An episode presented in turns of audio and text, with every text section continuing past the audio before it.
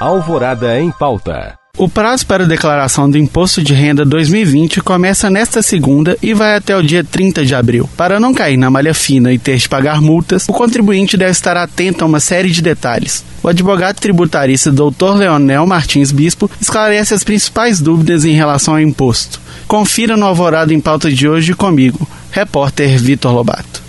Doutor, quais são as principais mudanças na declaração do imposto de renda deste ano em relação ao do ano passado? E tem alguma exigência diferente para quem vai declarar o imposto pela primeira vez? Bem, em relação às novidades para 2020, nós temos algumas mudanças de layout que o contribuinte vai perceber no momento em que acessar. E a mudança mais importante que a Receita Federal está trazendo diz respeito à, à não possibilidade de fazer a dedução do valor da contribuição previdenciária que é pago em razão do emprego doméstico, ou seja, o empregador doméstico podia até o ano passado fazer a dedução do valor que pagava da contribuição previdenciária do seu empregado doméstico doméstico. A partir de agora, esse desembolso que ele faz, infelizmente, não poderá mais ser dedutível, porque a legislação que previa não está mais vigente. Essa é a principal novidade para ah, esse ano de 2020. Sobre quem vai declarar pela primeira vez, tem algum tipo de exigência especial ou é seguir as normas gerais mesmo? Não existe, para quem vai declarar a primeira vez, não existe uma regra especial. Na verdade, a diferença que vai existir é porque a pessoa não vai, por exemplo, ter a possibilidade de importar dados da declaração do ano passado. Então, o contribuinte declara todo ano, ele já tem a possibilidade de importar alguns dados do que ele declarou no ano anterior, o que não vai acontecer com a pessoa que iniciar agora em 2020.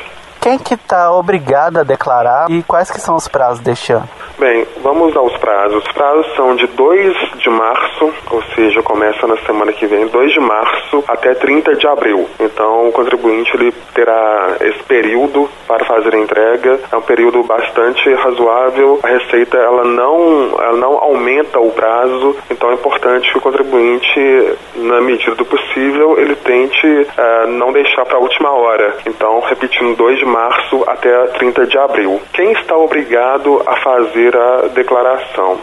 Bem, as pessoas residentes no Brasil que tenham recebido no ano passado rendimentos tributáveis acima de R$ 28.500 ou rendimentos isentos a partir de 40 mil reais também uh, está obrigado a declarar o contribuinte que no ano passado, ao final do ano passado, tenha tido bens ou direitos cujo valor supere 300 mil reais. Então, se a pessoa tinha uma casa e um carro que somados valiam 500 mil reais, essa pessoa está obrigada a declarar. Outra condição de obrigatoriedade, a pessoa que passou, que morava no exterior, que não era residente no Brasil e que passou a condição de residente no Brasil no ano passado. Então, essas são as principais situações em que é obrigatório ah, para o contribuinte fazer em 2020 a declaração do seu imposto de renda. Em relação é, a ações na Bolsa, gostaria que o senhor destrinchasse para nós, porque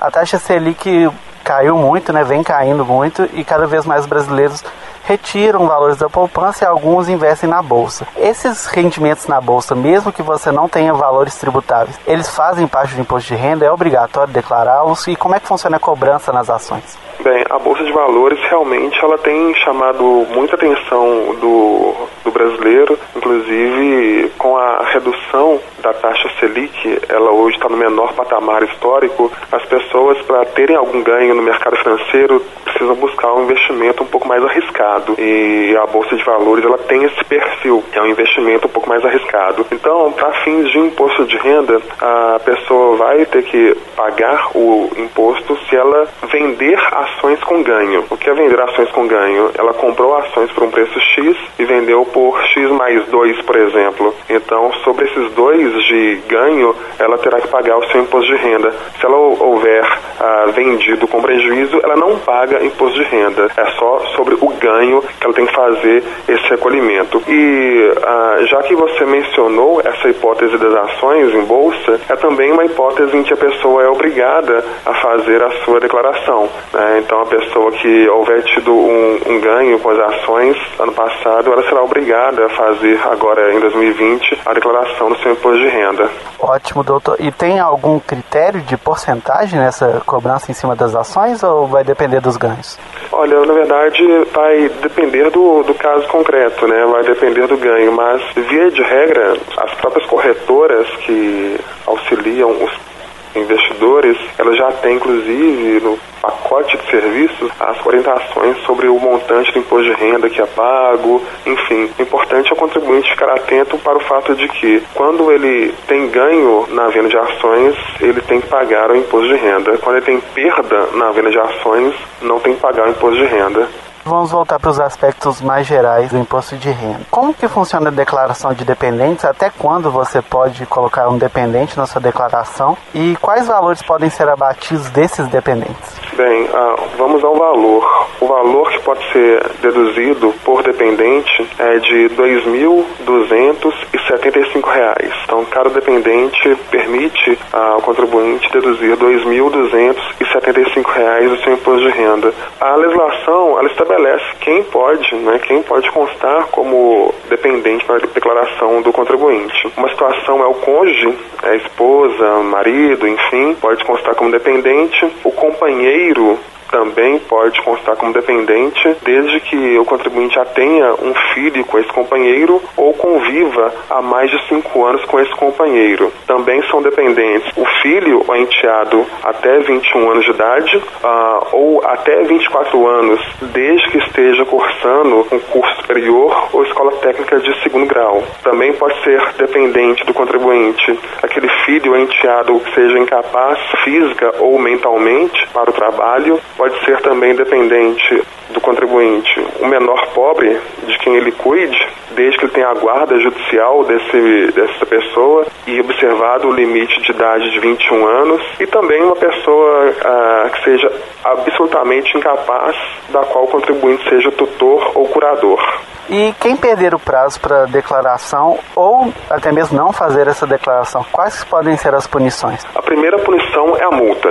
Né? Então, o contribuinte que não conseguir entregar até o dia 30 do mês de abril, ele tem que estar ciente que a primeira consequência é a multa, cujo valor mínimo é de R$ 165,74. É o valor mínimo. Esse valor pode ser muito maior, pelo seguinte: a legislação prevê, o nosso ouvinte é importante ter ciência, prevê que a multa ela é de 1% a cada mês de atraso. 1% incidente sobre o valor do imposto de renda devido, limitado a 20%.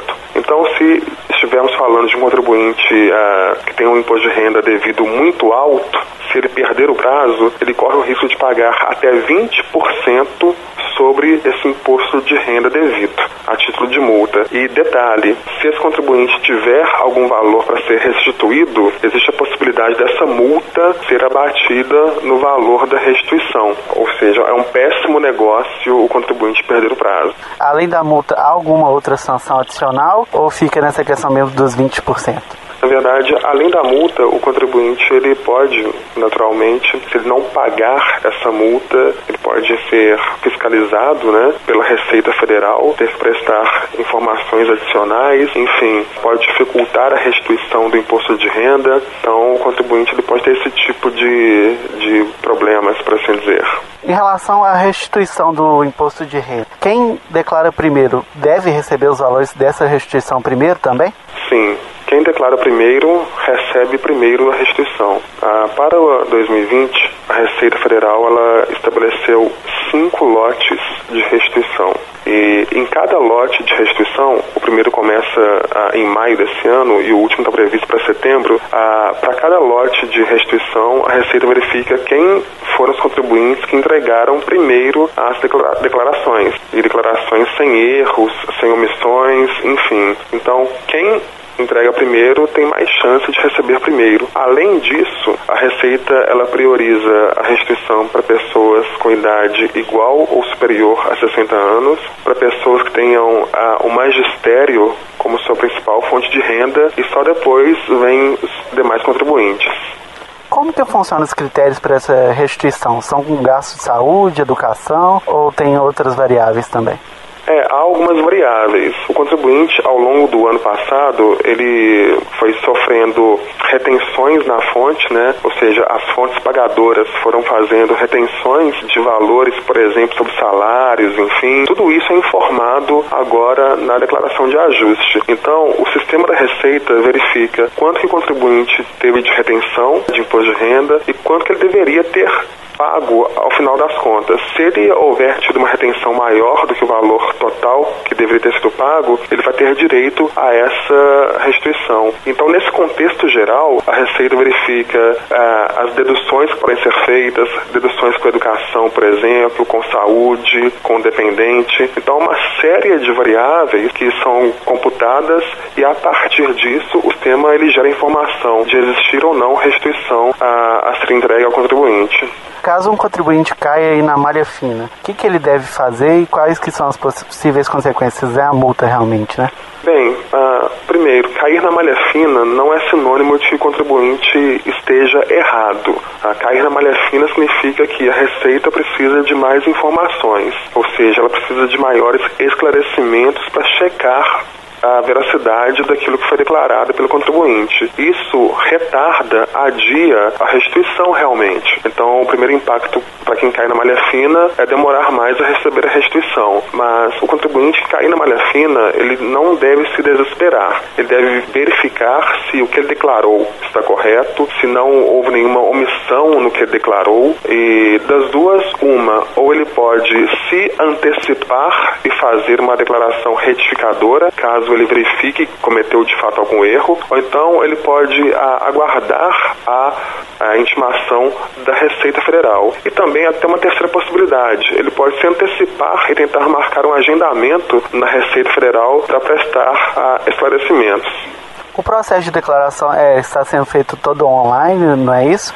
A pessoa física da qual estamos falando, ela faz a declaração via internet, ela pode fazer via tablet, via celular ou via computador. E caso ela perca o prazo, e venha entregar só depois, portanto, de 30 de abril, além de entregar via internet, ela pode entregar também em pendrive é, e é uma situação excepcional, mas é apenas para quem perder o prazo. Para quem declarar dentro do prazo, é via computador, via tablet e via celular. Para abordar um pouquinho da realidade no futuro sobre imposto de renda, o presidente Jair Bolsonaro e seu ministro Paulo Guedes, da Economia, estão planejando enviar uma reforma tributária ao Congresso. Essa reforma tributária abarca o imposto de renda?